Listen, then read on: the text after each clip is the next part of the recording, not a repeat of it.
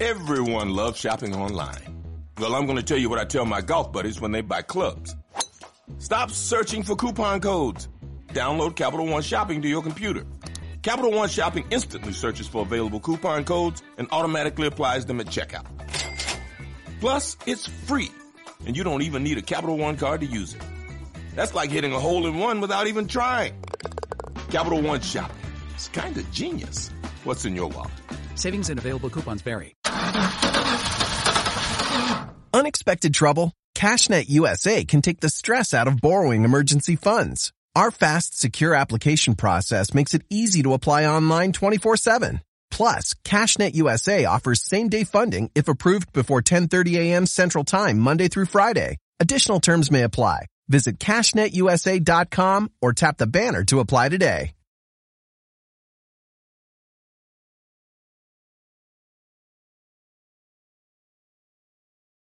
All right, William. First, I want to thank you for joining us in the garage. Uh, I've been a fan of your work as far as the 911, uh, as far as 9/11, as far as Aleister Crowley, and as far as West Memphis Three, which is a huge popular case and a case that is near and dear to mine and Nick's heart. Um, and then all of a sudden, I see you do this smiley face killer, and I'm interested on how you got into this theory of the smiley face killer.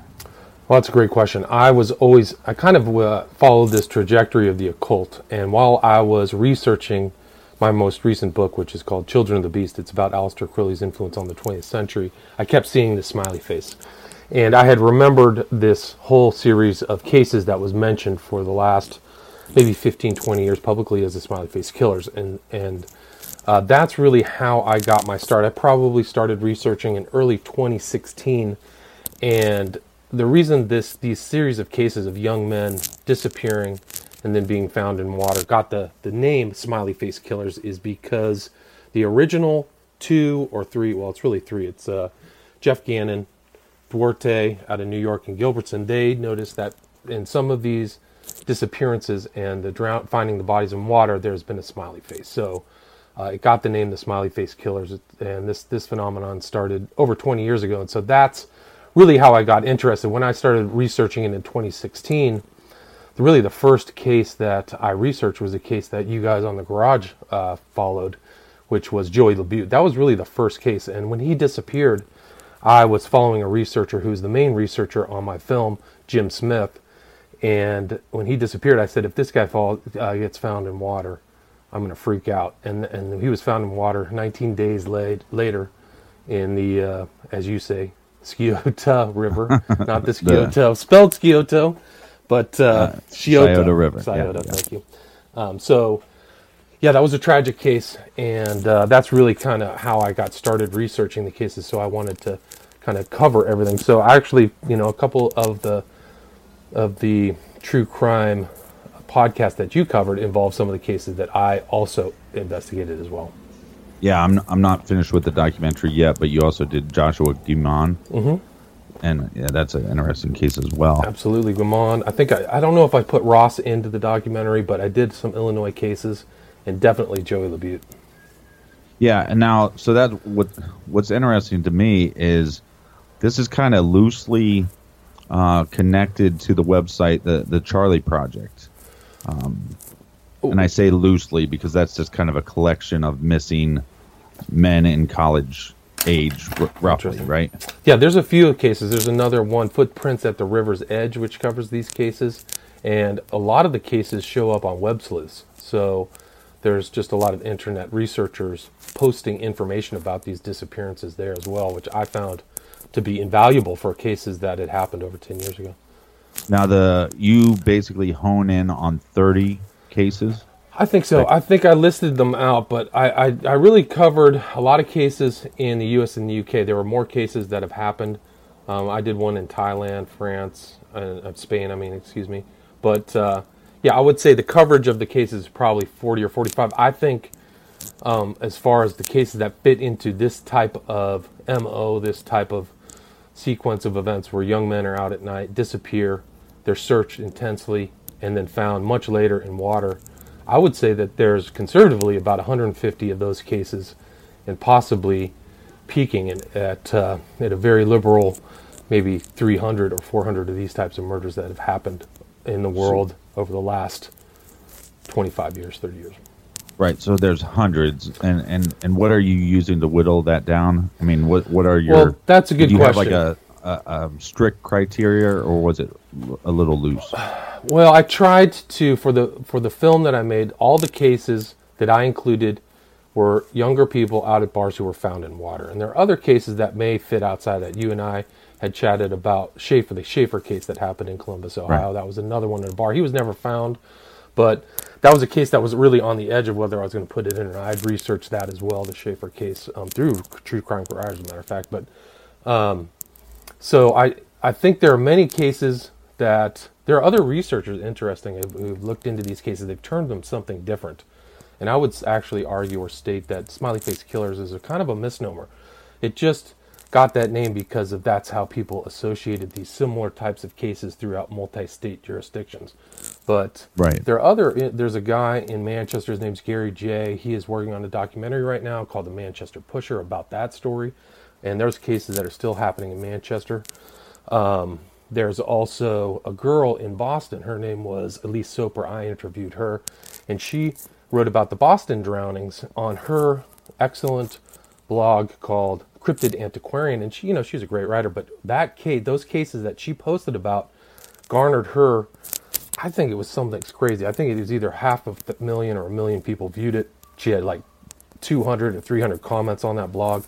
So people were reading that with great interest. So those and those Boston cases I included as well, Zach Marr, um, some of these other more recent cases. So I really tried. I you know I based my research upon Gilbert and Gannon, Gannon's excellent book. It's called Case Studies of Forensic, Forensic Drownings, and built on their kind of general thesis. And then you whittle, like we said, you whittled that down to about uh, thirty or forty uh, I- different victims. Correct. And I pro you know I had a much larger list, but those are the ones that came to my attention. And even since the the, the finishing of the documentary in October of 2017, there's probably been another 20 cases or 30 cases. So, um, yeah, it's remarkable. It's you know there's these cases happening all over the world. Really, there were some in Hamburg, Poland. Um, there was one in Vienna. So you know it's uh, it's remarkable. Can we go through a, just a short list of? It's very um, when you're watching the documentary, it starts becoming very apparent. Well, one, the age range, almost the type of victim, um, where they're located before they go missing. Can, can you dive into that a little bit? Absolutely. I mean, I think that you know the age range is probably is is college age, so it's somewhere between 18 or 19. I would say the mean age is 23, 24, but it goes up to 28. There's been some outliers are included in a 30 couple 30 year old men, but you know that's why. yeah, I but got, but even the even them they they almost appear younger. True, excellent point. Yeah. You know, there's been a couple cases these guys could easily pass for somebody in their 20s. Um, But you know, the the there's one researcher who has kind of made a spreadsheet, and he came down to the body mass index. All these guys are fit, healthy people. There's almost nobody with a beer belly or overweight or oversized. They're almost all fitting into a very narrow uh, graph of you know young fit men. So that's that's a remarkable thing about these cases. which And- is which is interesting on on two levels because I had a detective look at this and they said, well, well, one, nobody's oversized as nobody's really tall, nobody's really strong like brooding men, uh, and nobody's way overweight. So then there would be easy easier to take uh, control of, but also easier to move the body later. It's an, I mean, and I think it shows this kind of uh, this this planning and the selection of some of these men. I believe that they're they're selected or targeted on the nights that they're out. Can can you dive into that a little bit? Without- Yeah. Well, I mean, I think that you know when I was researching these cases, and a lot of things that didn't go into the documentary, there were actually a couple near people who survived being drugged. Um, in, Really? Yeah, in the case studies in forensic drownings, they talk about a couple cases of guys who went to the emergency room and had no memory. So there's a, a current of drugging either through GHB, Gannon and Gilbertson saw, saw in in doses uh, in some of the victims. GHB is gamma hydroxybutyrate. It, it's endogenous. It's in your system, but in large doses, it Right. incapacitates people. So that's a common trait, and that shows that some of these people are, are selected in drug. Um, but It's I, it's like the date rape drug. correct, exactly. Right. So um, there has been other people have made public statements, and I actually include one case in my uh, documentary about a guy who was drugged in Boston and, and ended up underneath a road and called the police. He said, "I don't even know how I got here." When he went to court, he said, "Be careful, watch your drink. You can get drugged." So there was another case, and there's other people who talked or or who wrote things um, on Elise Soper's blog and others about strange meeting strange men who wanted to talk to them and ask them about their background and buy them a drink. And so, you know, there's a lot of suspicious elements there, and I and there's also a uh, some a commonality in the more recent cases of you know, some of these young men being on gay dating apps, uh, particularly Joey LeBeau, Dakota James, out of Pittsburgh. So that's actually fairly close to Columbus, Ohio. I mean, not super Yeah. close, but it's you know some people have have traced some of these deaths um, along a, a freeway corridor. But there was a lot of cases in Pittsburgh. Jimmy Slack, you know, some of these other cases. But both of those young men and others um, were on gay dating apps, and you know, there's been not not just these types of smiley face murder type events, but you know, there people, criminals have used these apps to you know roll or assault people and take their money. So you know, Right. Um, so as far as the selection process, those apps, such as Grindr or these other ones, could you be used by perpetrators of these crimes as a selection type focus of their victim. Um, and, and I include in this case a recent case where the inquest is still going on about what happened as a case out of London of a man using gay apps to, and he was uh, multiple names, multiple gay apps to select his victims who he murdered through GHB. Is it fair to say it seems like um, the the cases that are older uh, to the newer cases, it seems like the percentage of homosexual men being targeted is going up. Good point. I think that that, that seems to be uh, more overt in these cases. It seems like in the older cases, there were elements to the older cases, um, particularly in Wisconsin, of, of kind of gay bars. But some of these newer cases, like Joey the Butte, for example, um, associated with gay gay bars, Dakota James as well. So, yeah, I, I think that that's that's a good point. Yeah, so Joey actually went missing after leaving um, the Union, which uh, I don't know if it's actually uh, considered a gay bar or just gay friendly. Uh, I know a lot of my friends and, and other people, we've gone there and drank multiple times. Um, and there was actually a lot of rumors that there was a bartender either there or across the street that was that eventually got in trouble for drugging Interesting. Um, and, Well- and and which I never understood why you would drug one of your customers, and it, and it wasn't like he was doing it to take advantage of anybody. That's an interesting point. Well, one of the aspects of that case that the public isn't aware of is that the union also owns the gay bar across the street. So that they, Oh, that's interesting. yeah. So that was one of the aspects that I found out about Joey LeBeau is there is a correlation between that and he was on his phone. The last text message was a scrambled, jarbled message like G S T I O N, like possibly, and that's actually not uncommon in a lot of these cases. A lot of these guys send text their last texts, you know. and it and it could have been in a drug state, and you wouldn't know what you're. Yeah. it, it might have been a cry for help, but you don't know.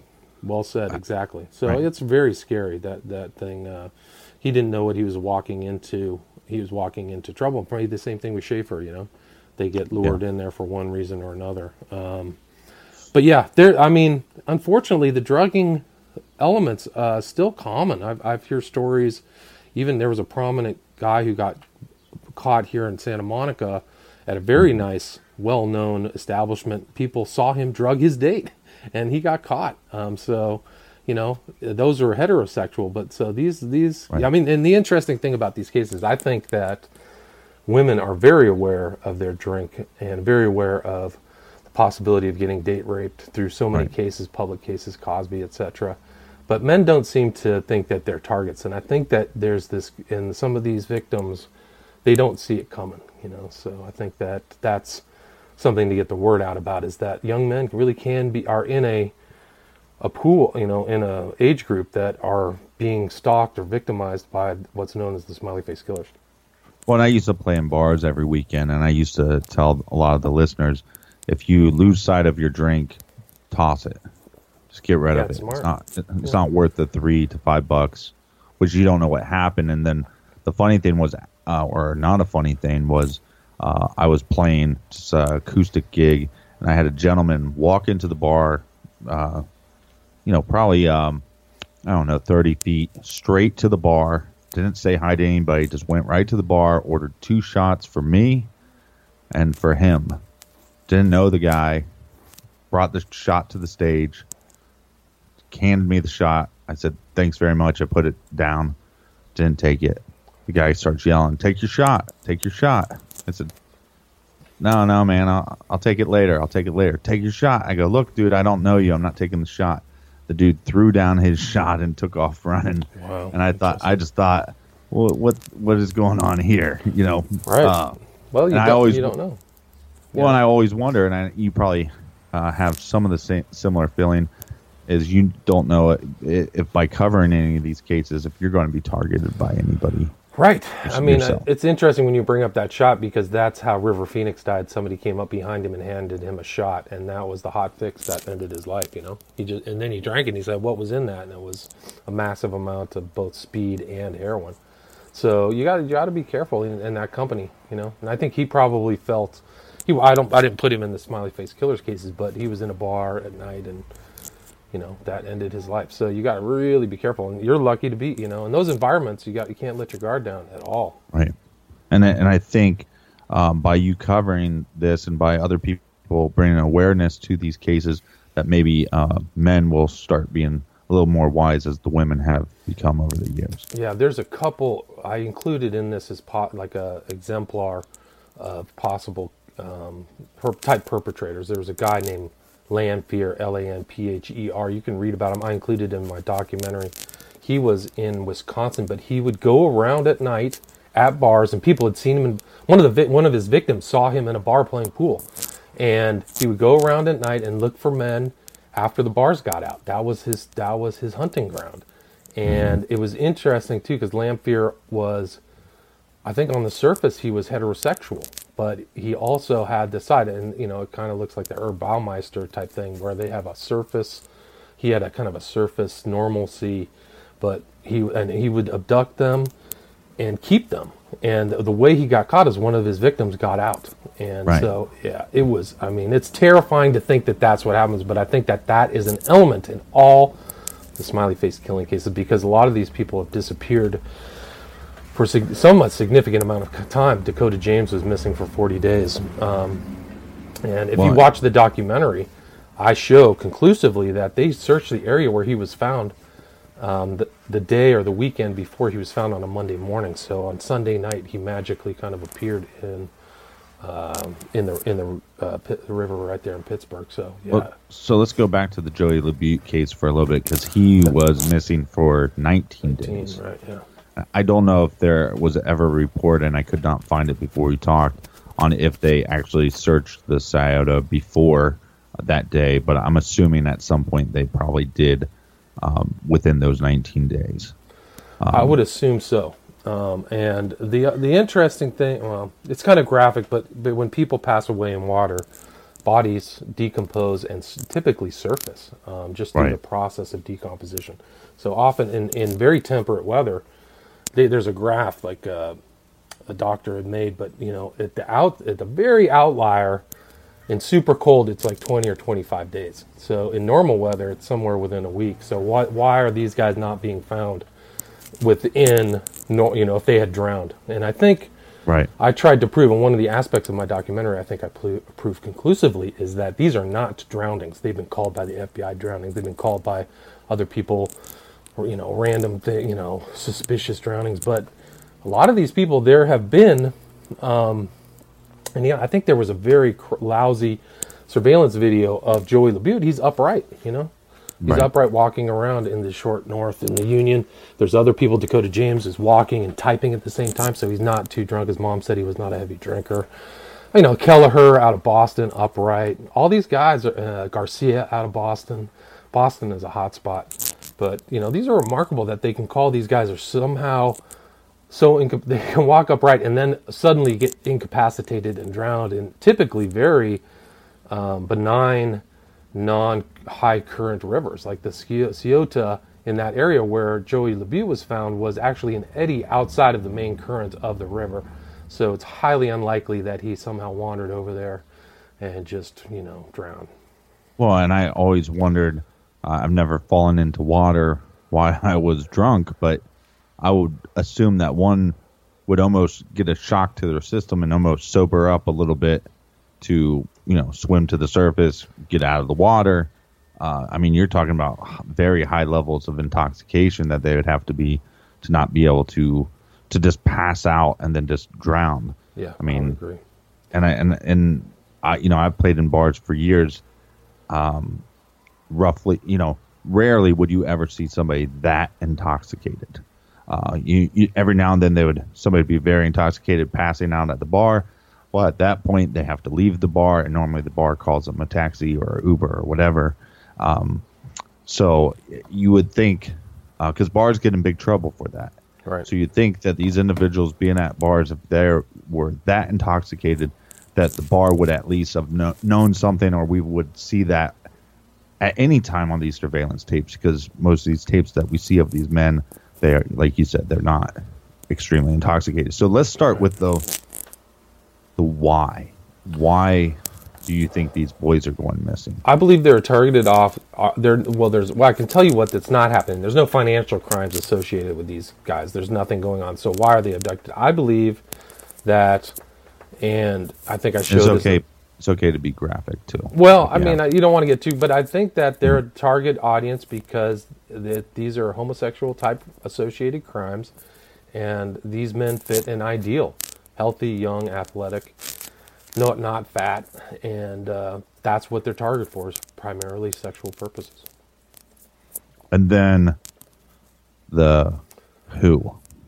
Well, that's a I good question. Like, uh, what, who is interested in these type of people? You know, I think that that's really your your if the police want to type. Well, they have to ascertain that these are not accidental drownings. They have to see that these are dumpings of body of people who are probably pre-deceased.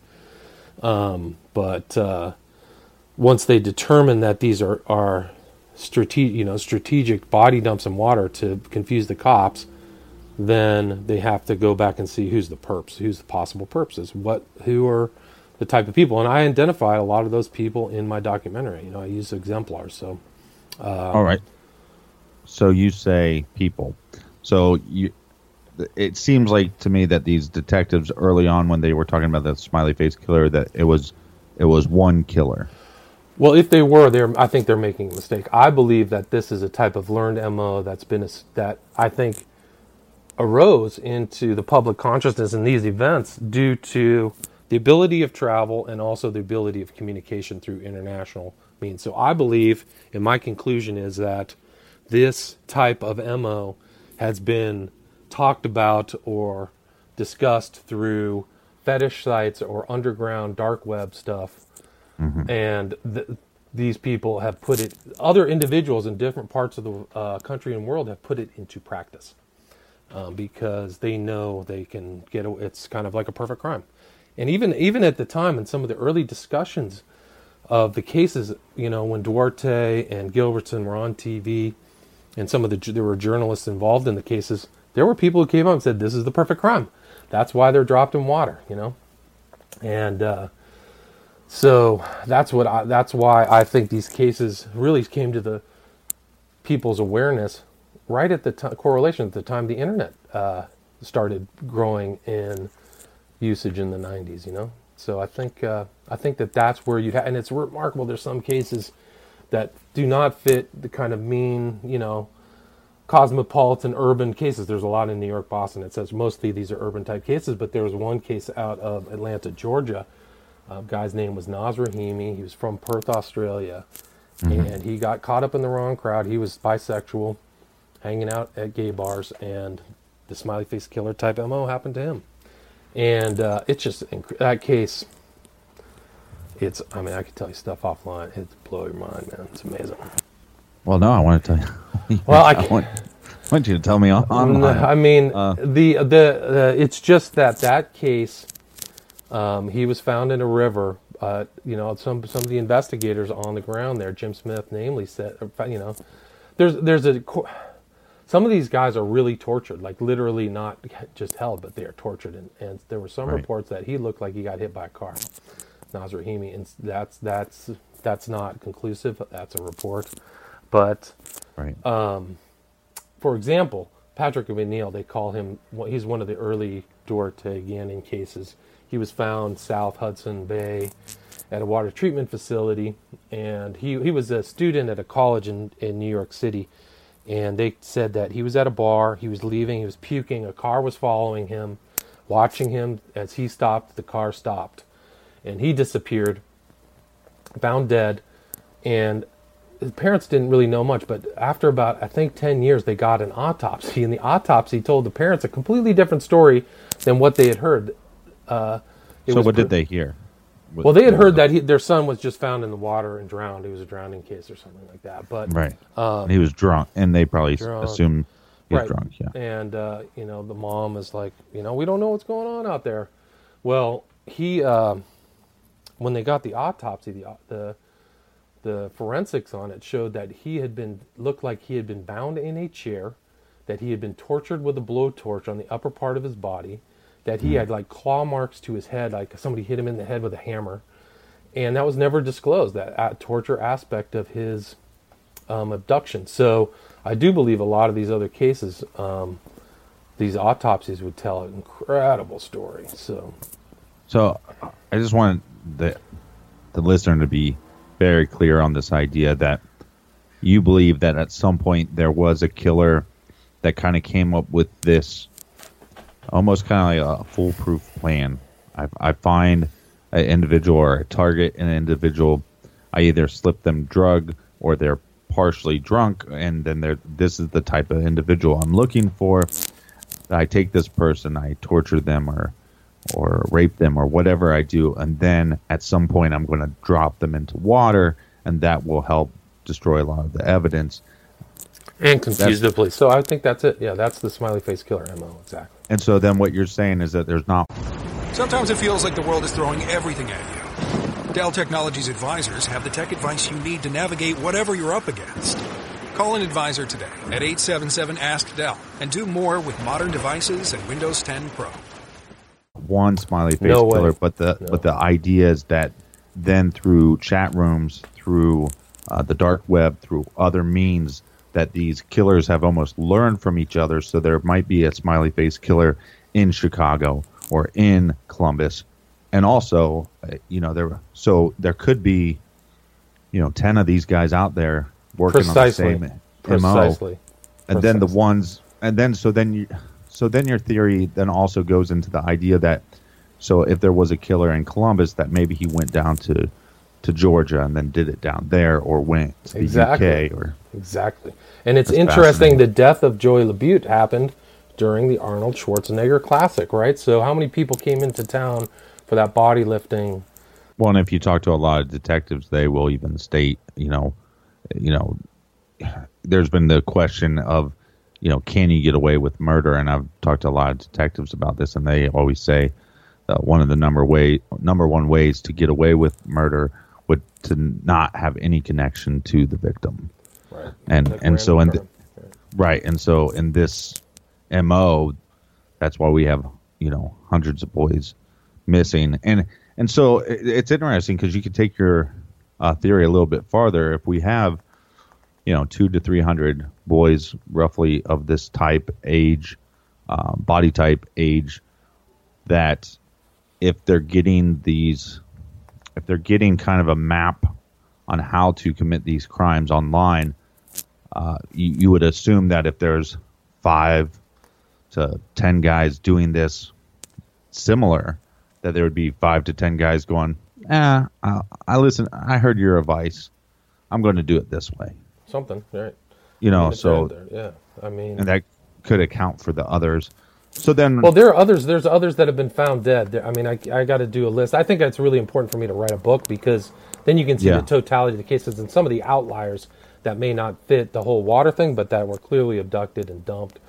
But uh, you know, there's amazing. There's just so. I mean, if you watch the whole documentary, there's a lot of ki- there's a lot of people kicked out of bars. You know that so that fits in with the whole Lanfear guy I was talking about. Chris Jenkins out of Minnesota, that's a famous case. Chris Wilcox, Illinois, Zach Marr, Boston, Dakota James, Pittsburgh, Lance James, Bristol. No, Lance James was uh, Philadelphia, outside of Philadelphia, Henry Burke, Bristol, Anthony Arena, New York City. So, you know, there's, I've got those listed out. But, uh, yeah, I mean, I think in there's a subculture within that culture that, I mean, if you watch the documentary, I pretty much lay it out pretty clear what I think is happening. yeah. So that that brings me to a question because I always know, you know, I always knew your work at through books and you being an author. So, what made you want to take on doing it as a documentary form and not? Well, there were as- other as a book? there were other um, books that were out there, and also I think that through the visual mean medium, you can see things very clearly that something hyper suspicious is happening. You know, so you can see these cases like Franco Garcia out of Boston that he's walking upright, that he's not just stumbling drunk, and that he they searched the um, reservoir where he's at. You can watch the search of the reservoir. The cops looking in the reservoir, and then he pops up. Some jogger sees him on the side. So the cops who are searching for him with sonar couldn't find him, but some random jogger in the morning can find him, which should tell you something. They didn't find him in the afternoon, right? So they find what happened the night before. The same thing happened with Dakota James and you know some of these other people, but uh, you know. I think that the visual medium is very helpful in those in that case. You can see Anthony Arena out of New York that he's stumbling drunk and there's a, literally a car going up a wrong way street trailing him. It's amazing. Like I don't even know if the cops ever got the license plate of that car or whatever, but he was Arena was found down the Hudson in Hoboken on the other side of uh, the Manhattan, uh, Manhattan Island where he was last seen. It's an incredible case. So you can see, I think those visual aspects. I do a lot of mapping, so you can see that Yeah, this that's is a- happening, happening a all over the world. You know, there's another case I think that's really important, which is Arvind Sharma. He was a strange case because he was from Nepal. He was a Nepalese, but he was out with uh, friends in South D.C. and was at a bar that also on the side of it was a gay S&M bar and he was out disappeared his brother says he must have seen something that he shouldn't have seen Arvind Sharma get, shows up in the Anacostia River upstream from where he last was seen so that's even another suspicious case so when you see all these suspicious cases one after one after one I think that the conclusion is something really sus- you know very sketchy is happening but also you can just see it you know you can see it on the map Yeah. So you were using uh, Google Maps. Google the- Earth was- Google Earth yeah. Yeah, and I, I actually found that very fascinating, especially the um, the TD, um, what's that uh, arena called? TD, TD Arena in Boston. yeah, TD Arena. Yeah, which I, I'm a big NBA fan, so I've watched a bunch of games, and then to just when you kind of zoom back, I mean, there just something hit me where I went. I've watched all these games of you know whether it's Cleveland playing Boston on TV, and then to think that uh, so, somebody left that building that night and was targeted. Right. So it's Kelleher and Hurley, both fascinating cases, but both left TD Arena, and that seems another commonality in a lot of these cases is crowds. You know, there's crowds or music venues or something like that. Jimmy Slack out of Pittsburgh, where they come out of these venues and just disappear. So Well, and also possibly the other traveling aspect because if you're a Cleveland Cavaliers fan but you're from Columbus, you're going to be traveling uh, two and a half hours. So if you're going to target somebody, you know, before you came back to Columbus, you know, that would give you um, a victim that you would not be tied to um, in any way, shape, or form, other than possibly being at that event. Same way with the Joey LeBeau's case. Um, well, my- yeah, it's pretty disturbing that that could happen. But I think you know, th- I think these are crimes that happen. Somebody's been planning. You know, they plan. It's not. They're not. Ran- the victims themselves may be selected that night, but the person or people involved are clever and they're they're plotting and planning. Do you think it's a one to one ratio as far as you know the attacker and the victim? I don't know. I really don't. I I think that. I think there are multiple. Like Lanfear was a lone wolf, but you know, I think that there might other be groups. You know, there might be other people helping out and then putting people at ease. Oh, you know, it's just three of us and you. You know, and then that's it. And then at a certain moment, everything turns.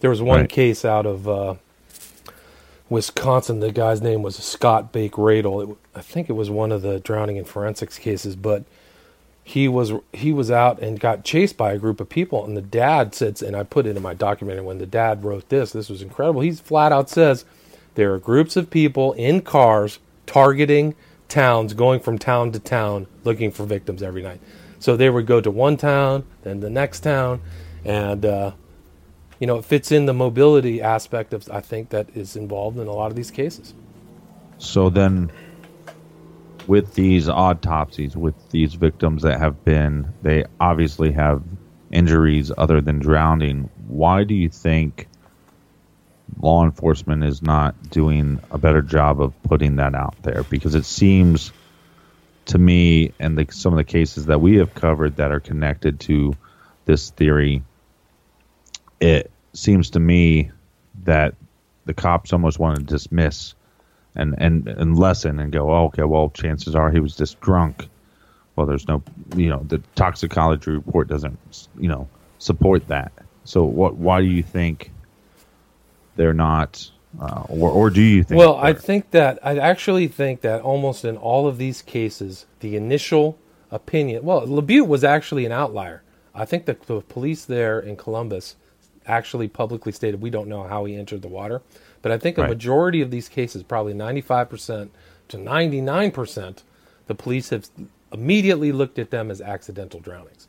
I think that they've come upon the body. Oh, the guy drowned, and they call somebody uh, rescue squad and take him out. They don't look them as crime scenes. And I think that that changing that perception of finding a young man in water and looking at it as a potential crime scene would change how people look at these cases. And I also I talked to an ex FBI agent. His name was D'Souza, and he had some very fascinating things to say about the smiley face killers. Um, but he said that there's a very uh, significant connection to the authorities and you know the local businesses not to uh, categorize these as murders because a lot of these are college students. So a lot of these, you know, a lot of these uh, cases happen in college towns, Boston, and they don't want to raise a, uh, anything that would besmirch the reputation of the city or the colleges. So that's fascinating. Dakota James was a graduate student. Um, yeah, so that I think is uh, one important aspect, and I also think that, you know, some of the, yeah, I mean, I don't want to get too much into. it. It's interesting because the chief of police in Boston came out and publicly said that there's no suspicious drownings. I think they're highly. I mean, you could look through the Boston cases alone; they're highly suspicious. Kelleher and Hurley, and uh, I mean, one of the Kelleher case, who walked out of TDI Garden, he crossed over the the St. Charles River, went to Paul Revere Park, called an Uber three times, disappeared, but his phone pinged back across the St. Charles River south all the way into kind of almost like I think it's the MIT area. How did that Right. happen? How did that? I mean, that's super suspicious. So Well, but but then uh, uh, to that point as well. I mean, you have Joey LeBeau going missing uh, during one of Columbus's major weekends that they make a, a lot of money by having this Arnold Classic, and then also these Boston Celtics games or these hockey games that these gentlemen are leaving from. Right. And it's so, but you you would think that these victims' lives would be more important than you know tarnishing the idea that you could go to a a hockey game and something bad could happen to you if you're not careful. I would agree. I would agree. I mean, But now, what about the cases where there is clearly, you know, attack marks on these victims and, and different? What do you make of that? Do you just is that just shoddy work, or do you think it's just, or is it a larger cover up on some level? Well, that's a good question. Um, you know, I think that like Tommy Booth, that was outside of Philadelphia. He he he was found in a place that had been previously searched in a very obvious place eight days after he disappeared, and he had evidence of torture. I think he had a broken tooth. Somebody put a cigarette out on him. Um, so I don't know why the police aren't disclosed. I mean, I think it. I think it might be an aspect of police work where they keep certain information from the public. Unfortunately, they're not Right. warning the public, which I think uh, would be important. You know, so I think that I think it's very odd. It's just a very. I mean, I can see a clear pattern. I've looked at these cases. I've studied them. I, I'm not exaggerating when I say the number 150 all over the world. Um, so, you know, I, I, I guess it's just not the police's job to warn the public that this this this could happen. And, and like I said, if they're not considering these to be crime scenes, then their work is done right away. Some people have actually speculated it's a lot easier for the police to take somebody off their books by just saying accidental drowning. That's not on my caseload. Yeah, move on. Yeah, and, and in some of these towns, you'd think, you know, maybe more so a Boston than a than a Columbus, but you know, these major uh, cities where the crime rate is higher, and there would be more case uh, caseload. So maybe, but maybe that's part of um, the teachings of in, during the dark web in these chat rooms is, you know, do do this in bigger cities instead of smaller towns where you know the law enforcement. If you know, because if this happened in in in my town, which is south of Columbus, um, the, it would not they would not rest until it was solved. solved, right? You know. that's interesting. Yeah, and that may be it. That may be the urban-rural dynamic. Is that these are all urban areas, and you know things happen. Next, you know, move on to the next one. New York, you know, twenty or thirty deaths that have happened there and all found in the water is a pittance compared to the population, right? Yeah, Right. You know, so um, yeah, it's uh it's a very interesting dynamic but i can i mean these these events are happening. There was one right recently just out of um, illinois. There was another there's another out of manchester within the last month you know so um i think Have you have you ever thought of make about making this um, like a podcast series where you could go through all the individual cases, it's a good idea. It's a really good idea. And then as the new ones come out, you could say, "Well, I think this fits into the Uh, into my theory, or this doesn't fit into my theory." Yeah, Because- I mean, they all fit into the same mo. This guy's name was Kyle Rogers, outside of Chicago, and disappeared, gay, you know, found in a river. You know, mm-hmm. so. and the interesting thing is, my documentary I actually spent about a half an hour talking about the occult nature of the smiley face. That's how really I got started was seeing the smiley face associated with Alan Moore, acid music, you know, some of these occultists. So um, there is a there is this element of these crimes that is occult in nature, and if you're really, you know, very aware and just kind of watching, you'll see the smiley face pop up in very strange places. You know, it's like it popped up in the new It. You know, they use the smiley face. You know, so Yeah. it, the symbolism of the smiley face is associated with some of these cases, no doubt. Now, but that that's a smaller percentage in the cases you find than than what the detectives uh, initially. Yes. Because Uh, that I definitely always- found recent smiley faces. Zach Marr, um, out of Boston. There was a something. Uh, this guy Wilkins out of Bristol. There was a, a smiley face of a man behind bars, which is remarkable. Right down the path where he was last seen. Wilkins was another case that I followed, a more recent case within the last two years. That you can see him walking on surveillance video. And the cops came out with the underwater scuba divers to look for his body in a very small pond. Spent the time working for looking for him, and then he showed up later in that same pond. So it's uh, it's pretty clear.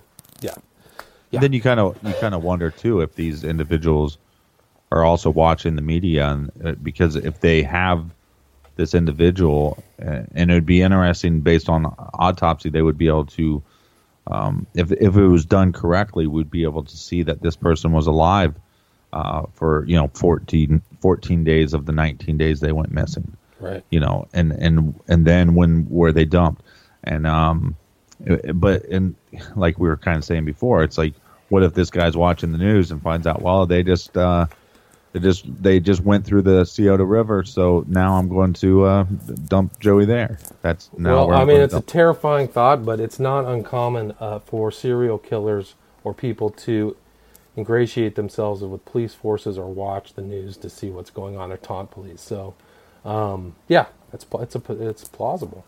I've, have you was- been? well, I'm sorry. I was just going to say, have you been reached out to by any of the uh, family members? Some, you know, here and there. Um, I think most people are are just aware. They're they yeah. I, I haven't had any negative feedback from anybody um, in regards to my investigation. That's from the families. I've had mostly contact, and you know, some people have asked. Yeah, I mean, yeah, I mean, it's it's like I mean, when somebody reaches out to me and their loved one is missing, and Right. then they're found dead, it's not a good feeling. I'll Right. just leave it at that. Well, no, and I, you know, it's um, because you have done some controversial work, and This is and a so- controversial piece. Some people deny it; they don't see it. You know, I've done controversial, no doubt. There's no doubt well, no, it. but I, I'm saying that this is probably less controversial than some of your other work. But it's also, I, you know, I want to applaud you for taking the time and uh, spending your own time and your own effort and your own energy and your own money uh, to try to bring these cases to light, try to show that there are connections, show that we need to be warning the public about this. We need to take this serious. And even if you, you're wrong on some level of your theory compared to the de- to detectives' theories, you're still your main purpose is to shed light on these cases, get people talking, and, and maybe get some results. Yeah, hopefully that would be great. I would love to see that happen. Well, I appreciate um, talking with you. I, I don't know if, if you have something else that you want to. Well, I can. I can say that if you want to watch the film, it's available on Vimeo. All you have to do, you can stream anywhere in the world. Vimeo.com. Look up Smiley Face or my name, William Ramsey. It's a very long uh, documentary. I really did try to document operative work. You know, a lot of these cases I include a lot of subtitles so people can read along, and you can reference a lot of the information that I put in the documentary to cases or web sleuths or things like that, and check and verify all those facts. I've never had any of the facts you know, uh, questioned or anything. People have looked through the case, but I've had a very positive response, and you can look at the comments on my Vimeo page to just see all the comments. I mean, I, we talked, you and I talked about Naz Rahimi, one of his family members from Perth, or friends of him from Perth, Australia, was able to see the documentary and comment that his family didn't believe the story. So, uh, you know, I think that that is a very valuable thing, so people can be aware of this. There, since I made the documentary, or was working on making the documentary, you know, I found out in Perth, in the harbor of Perth alone, there's been 80 cases of men found in the harbor. So I haven't even gone and looked through that, and I also found out same thing happens in Amsterdam. So this is really a global event, and a lot of these guys, Yeah. they just had a recent case out of UK, Liam Colgan. It's just incredible to watch these people disappear and then be found in water. Liam Colgan travels. I think he was in Hamburg, and I'm watching it. and I go, man, they need to wa- look at the river. And then you know, three weeks later, he's found in the river. So then they just had another kid, Sims, leave a bar in. Um, he was in Scotland, somewhere by St Andrews Golf Course. They looked all over the golf course. They just found his remains in the ocean. So you know, uh, that was another one. There's another case of a guy from Laughing Rabbit, or he's the head of a band. He was found in Scotland as well. So these are cases that are just happening over and over again. Same mo, even to this day. Even Well, and to like you said June that- 2018. and and I don't know much about uh, the dark web, but you would think that um, FBI and CIA needs to take this stuff a little more serious, and then maybe you know because there could be a hub somewhere. I mean, for all we know, there is you know training videos. You know, Good point. Well, I show that in my, if you reach the end of the documentary, I cover a movie that was, I don't want to name the name, a movie that was on Netflix where they are showing water torture. Young man, some older dude just shoving him in water and torturing the daylights out of him. It's incredible. So, you know, something associated with that. And I mean, if you want to get into the fetish world and the people involved in that fetish world, it gets really dark. And, uh, you know, these guys have tastes and interests that shock them on, you know, what they're up to. Um, you well, know, I mean, I don't know if you followed the Bruce McArthur case. yes, absolutely. which is very similar. It's Absolutely. There's a lot of similarities. The only difference was he wasn't dumping. Uh, he was not taking his victims and put them in water. He was he was um, putting them in flower beds. right. Well said. Do you know how they busted him and what happened around his arrest? Yeah. Well, we covered the case, Oh, but okay. But they had a bo- he had somebody tied down in a bed. He had somebody Yes. abducted, restrained, and in a bed. I think it was a young man. So um, he had a potential next victim in his in his place. So you know, well, and, this, he, and, if you get a chance, his vict- uh, he had another victim that got away. right? I remember that Uh, guy. He was interviewed, right? Yeah, Yeah. and and that's just uh, that that was some dark stuff. And then you stuff. just wonder, did you know? Is it just are they just getting the information from reading it uh, online, or is it you know even some something darker, like you said, where there's somebody teaching their ways?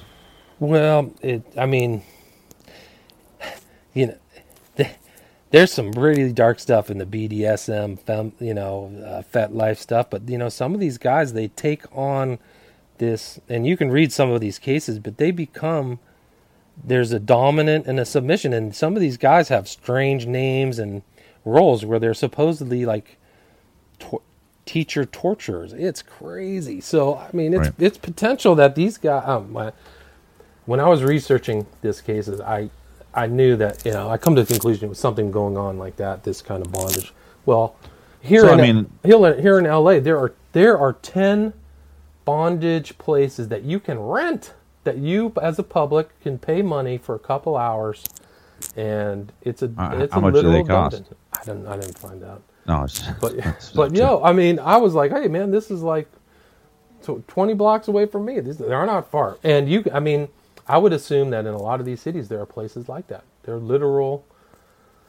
Yeah, it's bad, dude. I mean, there, there was one case that you covered on uh, True Crime Garage. It was a guy who his his his choice of victim were females, right? But he was an older dude, fifty seven, who literally had like a freaking dungeon on his property, right?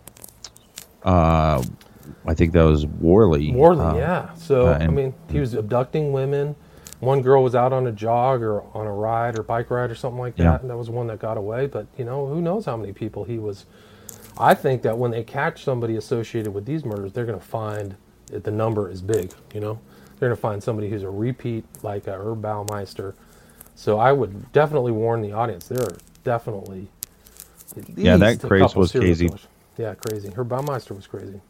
Well, the yeah, the Worley up in um, northern Ohio was crazy too because uh, I used to play up there, and so I I was taking a trip about a couple weeks ago, and then I just Googled to like while I was in the area, like I'll just Google where that was at. Well, it was basically on the on the way to where I I would normally go anyways, uh, and I probably took that road you know 20, 30 times, and you just go, here's this guy that has this layer in, in his barn and nobody knew about it.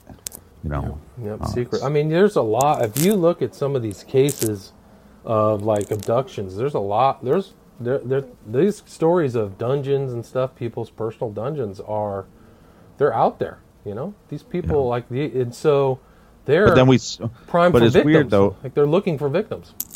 Yeah, and it's weird on some level because we we celebrate it on some level with stuff like um, the what's that movie called? Uh, the Silence of the, the- Lambs or something. no, no, Grey, um, Oh, right. Uh, Fifty Shades of Grey. Fifty Shades of Right. Grey, stuff like that. We we celebrated on one level, but then it's like once it goes into a, a into a dark twist to it, it it can get bad. It gets really bad. I mean, one of the interesting things. Yeah. I mean, I don't want to ruin the end of the documentary, but um, No, because I'm not done yet. Okay, well, the the end of the documentary shows some pretty graphic stuff that gets dark, and I, I mean, some of these possible perpetrators are very. There's some very scary people walking around. Just go watch the end of the documentary.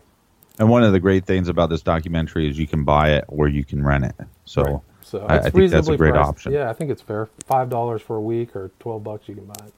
I'm halfway through. I'm very entertained.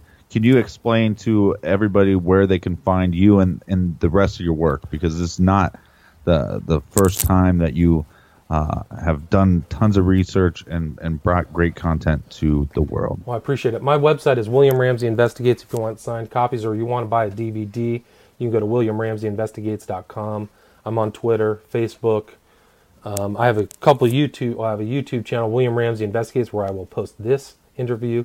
But uh, I also have a show that goes out on Spreaker, so I'm on iTunes and everything like that. I put out an hour per week.